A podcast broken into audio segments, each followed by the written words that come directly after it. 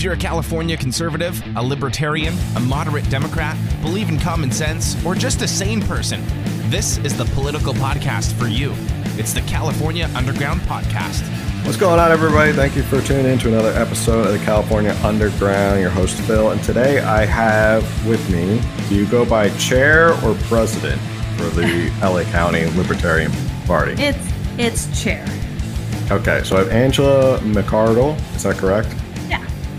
For uh, chair of the Los Angeles County Libertarian Party to talk a little bit about libertarianism, probably all about libertarianism, a little bit about the Mises Caucus as well, uh, dispel some myths, and uh, just have a good chat about it. So we'll start off with basic introduction. Angela, if you want to talk about how you got into politics and what eventually led you down the road to libertarianism and getting involved in the Libertarian Party.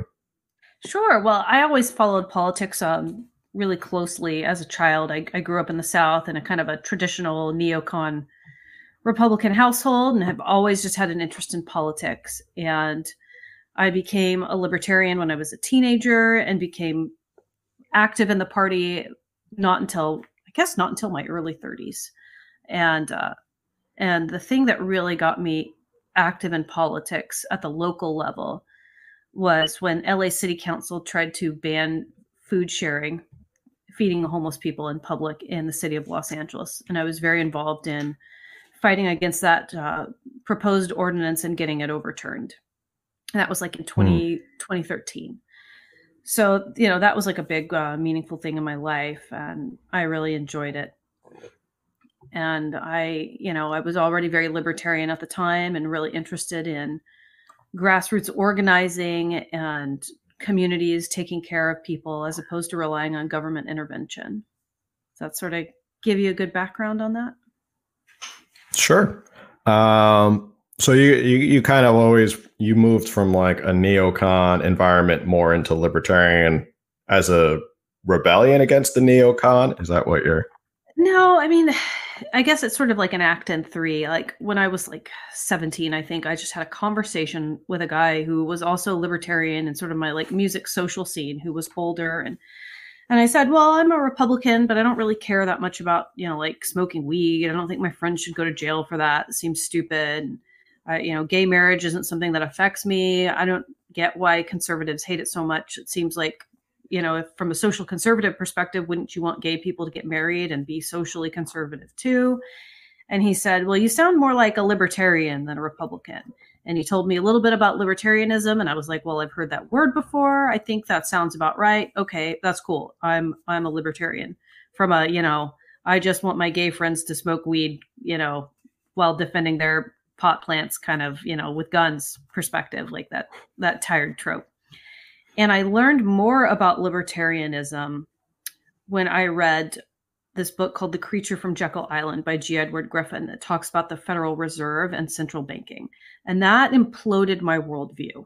I went from just, oh, I'm a libertarian because I have a vague idea of what that is and I don't like government to, holy crap, the Federal Reserve is controlling everything and they're destroying the dollar and our entire financial system is going to collapse at some point and what am I I need to rethink my life. And then mm-hmm. after that, like, you know, so I was like freaked out. And then after that was the Ron Paul campaigns, which showed me that I wasn't the only one. I didn't live in a bubble. There were other people who were freaked out about this stuff too. And that led me to actually going out and trying to meet other libertarians. And I did get involved in the California Libertarian Party in 2016, like actively involved. And I'd attended a couple of meetups and like social events prior to that, but I wasn't, you know, like as as vested and interested in it until I really made the decision to go out and meet other people. So the one thing you're a part of is this new I don't how new I, maybe you can tell me how new it is. It's this Mises caucus, which is within the Libertarian Party and I had sort of stumbled upon it by first listening to uh, a debate between Eric Brakey and Dave Smith. And then I started following Dave Smith. And then he started talking about the Mises Caucus. And I was like, well, what is this Mises Caucus that they keep talking about? Um, so I started following it. So, can you explain what the Mises Caucus is within the Libertarian Party and I guess how you got involved, and we can go from there. Yeah, so we are a caucus within the party. We started in 2017. I don't think we officially formed our pack until, wow, I don't remember. 2018, I'm going to guess, middle of 2018. It took a year at least for us to form our political action committee. And the Mises Caucus is really all about reforming the messaging in the Libertarian Party and taking sort of a three pronged strategy to to our activism. So we want to see principled, more radical, you know, libertarian messaging within the LP. We want to support local candidates. We think that localization and decentralization is really important. We also um, we're very invested in Austrian economics and economic literacy. And we feel very strongly about issue coalitions. We think that it's really important to work across the board, across the aisle with people on single issue coalitions. Like uh, the Decrim Denver thing is something that we were involved in, decriminalizing psychedelics, uh, sanctuary states or cities or counties for gun rights, things of that nature. You know, we'll we'll work with people who are more liberal or progressive on drug decriminalization, and we're happy to work with conservatives on gun rights. So that's sort of the approach that we take. Really, what we, I think that what all of that is really trying to tell, what we want to convey to everyone is that we want to make the Libertarian Party a more welcoming place for libertarians because it historically hasn't been that in the last like 20 years. It's very much like a tight knit uh, social club for people who are very invested in intra party politics, but don't pay mm. much attention to what's going on outside of the party. And that's not healthy, you know. So we've taken criticism from people who are libertarians but not in the party. We've taken it to heart, and we're trying to reform to make uh, to make the party a healthier, healthier organization.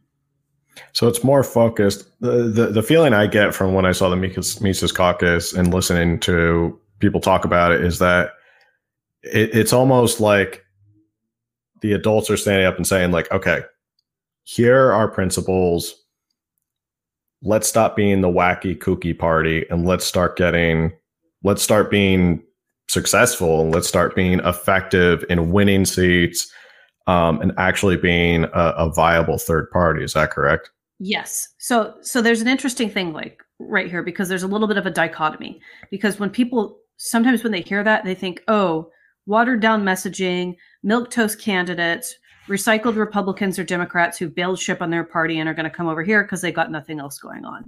That's not what we want to do. We want to have some pretty radical, principled libertarian messaging, but we want to use that to grow grassroots campaigns and support local candidates.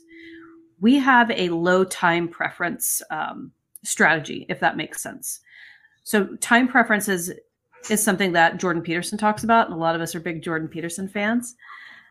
The Libertarian Party has historically operated on what's a very high time preference. They care very much about the here and the now, what's happening in the next year, the next presidential cycle, throw everything you got at what's happening immediately. And I do not think that that has proved fruitful or successful. So we're reversing that. And we're saying we need to make the investments locally. We need to have better institutional cohesion and institutional memory. We need to push back in areas where we think that we can win and uh, or, or, or fight those battles that we think that we can win and the battles that we can't win we need to like at the national level for the presidential election we need to weaponize the presidential election so that we can use it to effectively message and campaign for grassroots activists and grow our base there. We want to actually achieve measurable results um, so we have kind of flipped everything on its head. So um, when you talk about like more local, you're talking about local, local in the terms of, oh, yeah. uh, like, would you say like Supervisor Jeff Hewitt, who is running for governor, is he a Mises Caucus guy? He's not a Mises Caucus guy, but our candidates, a lot of our, our members, a lot of our members supported his race. So, you know, we're we're friendly with him. Like we like him mm-hmm. and we're glad that he won. That is what we are talking about with local campaigns though. City council or county board of supervisors. We have another county level candidate named Kelly Cardin who's going to run in Kern County, for example. Uh, he's got like we like to identify winnable races, interview candidates, you know, set them up with the best resources we have, donate to them, and watch them win. Because that's really like as a Californian, as someone who was very much against lockdowns, we saw that local candidates, local city city officials and county level governments, those are the ones who could stand back against the things we didn't like that Gavin Newsom did. So we're, we're putting our eggs in that basket. Yeah, it's something I always tell my followers is if you want to sort of insulate yourself from Sacramento, always look at who you're voting for county supervisor, for city council, for your mayor and stuff like that. And you'll see that they do have the incredible power to like push back on Sacramento uh, enough to so you're not part of all the craziness. Um, so one thing that that just going back to that debate between like Eric Brakey and it is Eric Brakey, I think that's his name, right? Eric Brakey. Eric Brakey uh, and Dave Smith there there was a competing ideals of like Eric was saying take over the Republican Party from within as libertarians and Dave Smith is a big proponent of no let's just rebuild the Libertarian Party. Um, in California, you're kind of in a weird situation where the Republican Party is, I would say, by the day becoming more and more irrelevant because they just keep losing numbers. And you have this large swath of independents who don't want to be a part of either side. They don't want to be Democrat and they don't want to be a Republican. Um, so would this be a case where you say like the Mises caucus can kind of reach out to those independents and start to maybe create a strong base here in California? Yeah, absolutely. We have a lot of members in California. We are growing literally every day, uh, which is really encouraging. But I think that we're well positioned to reach out to people who have rejected the other two parties, especially people who are not just walking away from politics entirely because they're disinterested or they're triggered by Donald Trump or Joe Biden, but people who don't do want to see meaningful political change take place and they're just not sure where to go. We're we are actually active in local politics. Like we are going to be the LA County Libertarian Party, which has a, a large Mises Caucus um, influence on the board, we're going to be filing a referendum to overturn the vaccine mandate law that was recently um, proposed. So, so it's like we're actually doing things, and I think that that mm-hmm. is something that people are really excited about. Would you say LA County is probably the most active of the counties, or out of California, or who would you? No, I'd say we're pretty close, uh, closely split with San Diego. San Diego is the up and coming mm. county, and they're very active too. So I'd say we're, I mean, LA County might be barely more active, but San Diego's really, really catching up. That's interesting. Well, San Diego is always sort of a purple county anyway, so there is a big opportunity there. Mm-hmm. Um, do, do, do, one question. Um, I think it's a good point to to maybe go back and for anybody who's listening, who's Republican or, or more conservative, who have these notions of libertarians, we can just dispel dispel some of these myths, like right now, yeah. maybe from your Mises Caucus perspective. Um, the most common thing that people say is that libertarians are basically just socially liberal Republicans. They're always like, well, a libertarian is just a Republican but they're socially liberal. They, you know, they're for weed and gay marriage and stuff like that. Do you think that's entirely true, or do you think there's it, it, it's I don't know. It, I, I, that doesn't seem to jive with me. The whole they're just liberal Republicans. No, it it really doesn't. I mean, I get I the one thing that like that triggers me and makes me scream "re" is when I hear socially uh, liberal, fiscally conservative, because that's not the case. Libertarianism is is about people who want you to we want to pursue personal and economic freedom. So some mm-hmm. libertarians are going to be very socially liberal and some are very socially conservative. They just don't try to enforce their social conservatism through government policy so there are a lot of conservative christians in the mises caucus there are people who are orthodox uh, orthodox christians and orthodox jews there are people who are uh, lds that means mormons uh, yeah, and and all different types. We've got some socially conservative atheists too. It's a pretty. Mm. It's a. It's a. I, I like libertarianism because there is room for your individuality within libertarianism. It's just as long as you're not trying to force it on others. And the culture that we have in the Mises Caucus does slant a little bit more socially conservative because we reject identity politics.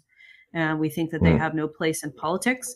It doesn't mean that you don't get your identity. I mean, you can have it. We just don't agree with wielding it as a political cudgel. And so, to that extent, you hear a lot less uh, screaming about group rights. You know, like we don't push a lot of gay rights or women's rights or minority rights. It's because we believe in human rights. So, that really mm-hmm. like takes a lot of the tension out of the room. And I think that it's really good and, and it makes it more welcoming place for people who are more socially conservative. So, yeah, so you can be socially conservative. Uh, is the term like paleo libertarian? Is that an accurate description or like a Rothbard sort of libertarian or Lew Rockwell? A lot of people are. Most of the people in the Mises Caucus love Rothbard and also Lew Rockwell, but not everyone does. And so I try to like, you know, keep that in mind that not everybody is a big uh, is a big Lew Rockwell fan. But in the Mises Caucus, you, yeah, generally people like him. We, we discussed this before the show. Um, if you want to touch upon it, we can touch a little bit upon it. I know you said the Libertarian Party doesn't really take a stance on it, but a lot of controversy is coming out of Texas because of the new abortion uh, bill that just passed. Um, and that there could be like libertarian arguments in the sense of a non-aggression principle against that child that is in the womb. That child has rights as a human, and to abort the child is an aggression against that child. So, um, if if you want to comment on that or what a libertarian might look at that situation. Yeah. So in the Mises Caucus, we specifically do not address abortion in our platform because we just don't we don't have an opinion on it. And we want people mm. who are pro-life to feel welcome and not pushed out. And the Libertarian Party officially takes a similar position, but a lot of people in the Mises Caucus think that the way that the abortion plank, which is like our little paragraph about it, is phrased says that you know we recognize good faith arguments on both sides but we still think the government should be kept out of it and it's phrased in a way so that it's more pro-choice. Now that was not you know the intention of it but that's how people think about it and there's a big push to delete the abortion plank from the libertarian party's official platform and list of stated opinions. But uh do i think that it's possible that abortion is an app violation? Yeah and a lot of people do and I, mm-hmm. I acknowledge there's good faith arguments on both sides. I'm kind of agnostic on it because I feel like I can't technically prove the pro life position from a scientific perspective. Like when conception, you know, when life happens, is it conception? Is it implantation? Is it eight days? You know, getting into the nitty gritty of it. That's my official non position on it. But uh, mm-hmm but yeah, like that's that's something that the Mises Caucus is all about. Is we want to make the party more welcoming to people who who are pro life and the libertarian movement since the 19 since its iteration in 1971 official formation has been more pro-choice and atheistic but i will say that the party did not officially take a pro-choice um, stance uh, what's the right way to word this? I'm really struggling. I believe that the first abortion position in the party was that they were pro choice for a certain period of weeks or months. And then they said, you may not. Um, you may not commit abortion. It is an act of aggression. So there's been a, sort of an interesting history and battle about that in the LP. Interesting. Yeah, I think that's one issue that a lot of people, um, when they hear libertarianism, they they they think it's just this willy nilly bohemian lifestyle. Yeah. Um, and, and there was something interesting that I heard, which was the idea of there has to be, on the flip side, to have a balance. One, there has to be this push towards enormous liberty, like as much liberty as we can, as much liberty as our founders wanted us to have. But on the flip side, as an individual, you also have to have like responsibility for that liberty in the sense that you can't just uh, I, I don't know.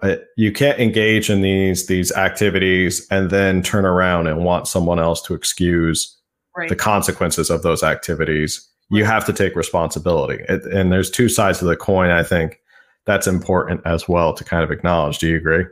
Absolutely. And uh, the thing that I say about this that a lot of women don't like is that I think you're saddled with responsibility as a as an adult as a human being whether you like it or not And part of that responsibility isn't just agency, but it's like what your body can do. It has the ability to conceive, you know, like you you are responsible for the choices and, and what happens to you in life. And and sometimes things don't seem fair. Mm. And that's just too bad, you know, because life isn't fair. And that turns a lot of people off. But I think that it is really important to have a fully cohesive understanding of what responsibility is. You know, I'm responsible to get up and feed myself and clothe myself in the morning and provide for myself and make a living, even if I feel like crap and I just don't want to, you know. And there are a lot of people who feel that carrying a baby to term is the same. And that the arguments that a baby is a trespasser don't fly because a baby never crossed a barrier to get into your body. That mm. baby only exists in your body because you procreated with another human being and half of that was you you hmm. know mm. there's all kinds of arguments and things to be you know like outliers and conversations to be had about rape and, and consent and i you know i want to respect those and be sensitive to it but but my perspective is that the ultimate responsibility lies with you because sorry you're born able to conceive so would you eh, kind of following that vein because the Libertarian Party stands for legalizing more like psychedelic drugs, and we see this problem here in California, especially up in LA County. I'm sure you you see it every single day. A lot of people who deal with like substance and, and drug abuse. Um, is that sort of in that same vein of there are consequences to if these drugs were legal and people kind of went off the deep end with them, that's still their responsibility to kind of fix themselves or take care of themselves rather yeah. than the government having a handout or asking the government to save you from it. Yeah, I mean, people are wrecking themselves on drugs already, and locking people up does not make them become less addicted to drugs. You got prison mm-hmm. guards sneaking drugs in. People make drugs in prison. Like drugs are they they exist. They're out there. It's like trying to outlaw water. It's just not going to happen. Um, yeah. But the answer so my answer to that and the libertarian answer to that is to decriminalize drugs and then make it make it socially acceptable for people to go out and seek treatment. Mm. Uh, but that doesn't mean that I want to federally or locally subsidized treatment programs. I don't want to do that. Ultimately, this is just like a it's part of the human condition, the the potential for addiction, and people need to control themselves and their behavior accordingly. And when they screw up, they need to seek help. And and there are people who are who want to help other people, which is great. You know, that's also part of the human condition. So, you know, it's it's it's similar, I guess, to abortion when we're talking about rights and autonomy and responsibility. Mm-hmm. I'll come back to a question I had because I think that's a good finishing question. I'll ask you in a little bit. Uh, next myth, half joking, that everyone always asks is uh, who's going to build the roads? I'm going to blow the roads up. I hate the roads so much that I'm going to legalize nukes and hire child slave labor to blow up the roads, and then we will live in a Mad Max um, paradise. So you can have private roads. Private roads exist uh, all over the world. Uh, there's a private road in Orange County off Newport Beach, the 73. It's much mm-hmm. nicer. It's much nicer. Uh, have you seen the roads in LA? It's like it's like a third world country, and we're supposed to be a tourism capital of the world. Mm-hmm. So people have this weird idea that someone's going to buy up a bunch of land and not allow anyone to travel on it because it would be mm-hmm. private. That makes literally no sense. Why would anyone do that? Like there's no human motivation. Human beings are are motivated, you know, to act and to do things that are in their their what they perceive as their best interest it's not people don't always act in accordance with what is actually their best interest but they do act. And they are they are motivated by certain behaviors and desires and you know other forces and mechanisms. And the, the idea that nobody would build a road because everybody would sit on their land it makes it's like absurd. Yeah some, i guess give me, some, give me some pushback though. You know like i ordered something uh, from amazon uh, that required people across the world to fulfill an order and, and, ship it to me you know and other people were like i want to facilitate that and i want to get paid to help facilitate that so yes pay me and i'll i'll box it up and i'll ship it and you know the amazon worked with some postal carrier to get that there like we we as human beings do actually want to work together and make things happen. And the same thing will happen with roads. Yeah, it's kind of like uh, the, the argument why do we really need a post office anymore when you have vi- viable private options as uh, UPS and FedEx are so used so much. UPS is like I'm assuming that I think they're the preferred carrier for Amazon at this point. They yeah. they're just like private contract with them, um, and they themselves have already figured out how to do it faster, better than the U.S. Postal Service um, in terms of returns and deliveries and dropping stuff off and logistics. So. Uh, I guess that goes to your your idea or what you're saying that people and entities will work together when they need to facilitate something. Yes, absolutely. I mean, that's what we do.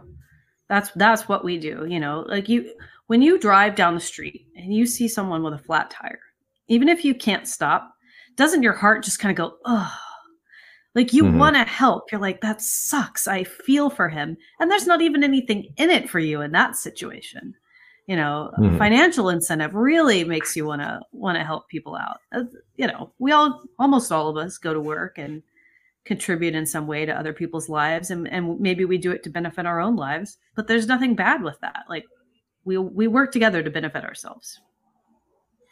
So taking a, a little detour from california and we'll come back to california. Um, how does it feel knowing that Ron Paul was right about the wars in the Middle East for 20 years? It feels so good, but it hurts to watch someone be right about something so painful. I would hmm. recommend mm. to your viewers to, to go to YouTube and look up Ron Paul's What If. His speech, What If, is just like, oh, it'll it'll break your heart on foreign policy, but it's so good. Just a couple minutes long. Uh, yeah, and it's it's interesting because he was a you know he was in the Republican Party. Now you see the splitting of neocons, um, sort of establishment like war hawks, like a Lindsey Graham, who already came out today and said we're absolutely going to reinvade Afghanistan. Which I'm like, that's not surprising coming from Lindsey Graham because him and his his BFF John McCain were the ultimate war hawks. Yeah.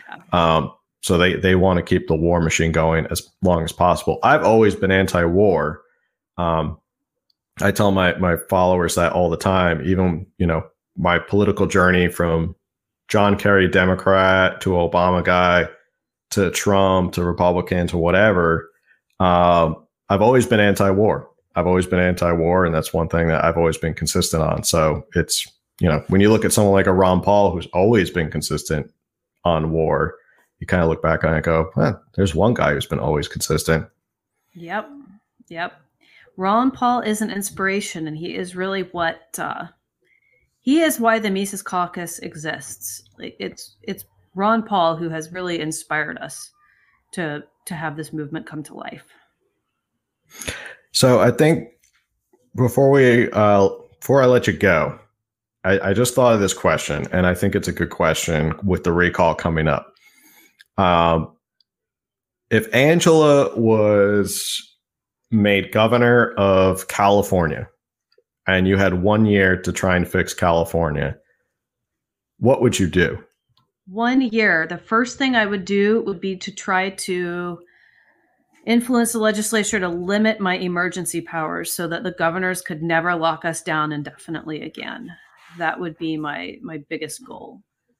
Uh, I don't think I could propose the bill myself as the governor, but I would definitely work with a subcommittee to make that happen and whip as many votes as possible to pass it.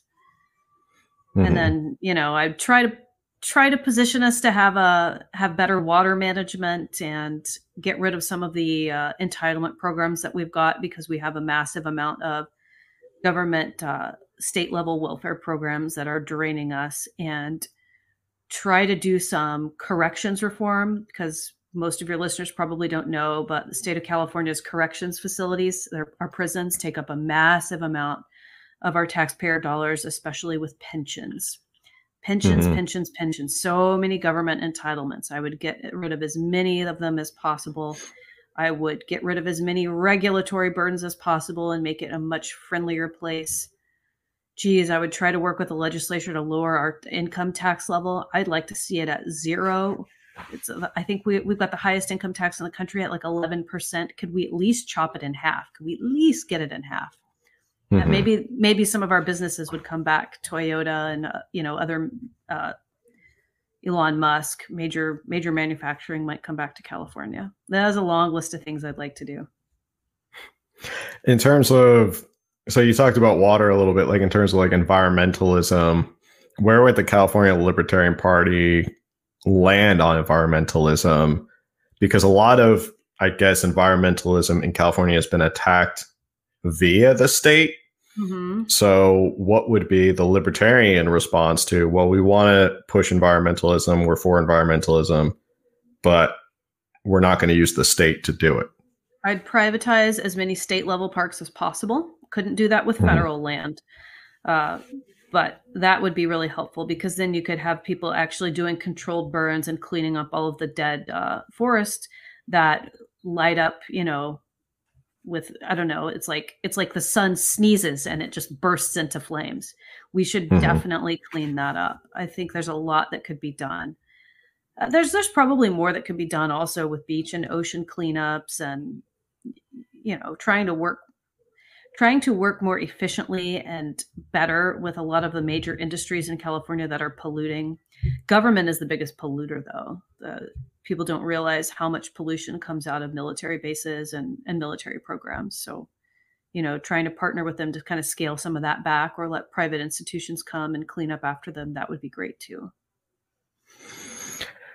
Great. Well, I don't want to keep you. Um, I could sit here and probably talk about this more as I've gone down the rabbit hole myself and become a big Rothbard fan. Um, but we could always have you come back on if you want to ever come back on. Yeah, I'd love to come on and talk Rothbard sometime. That's that. I'll go down that rabbit hole. I, I've been trying to push as my followers go read an Anatomy of the State. It is the best. It if nothing else, I tell them it's 50 pages. It's an yep. easy read. And once you read that book, you're down the rabbit hole, forget it. So I always tell people just go read Anatomy of the State.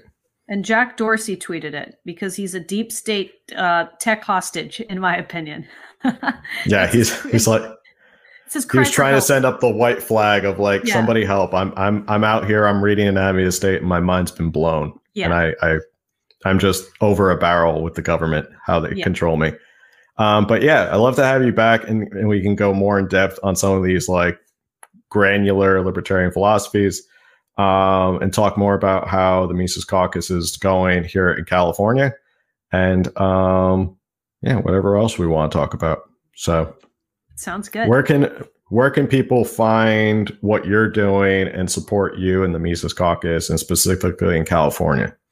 Yeah, if you want to follow the work that I'm doing to fight back against uh, a vaccine passport laws in the city of Los Angeles and see my uh, see information about how I run the party and my aspirations for the national party, you can go to patreon.com forward slash Angela McArdle. And you can always find me on all the social media. On Twitter, I'm Angela for LNC Chair. And if you want to join the Mises Caucus, and that sounds like something you'd be interested in, you can go to lpmisescaucus.com. I am all over the place doing all the things, and I will I would love to get you all connected and plugged in. Awesome. Well, thank you so much, Angela, and uh, hope to see you again soon. Have a great night. Great. Thank you.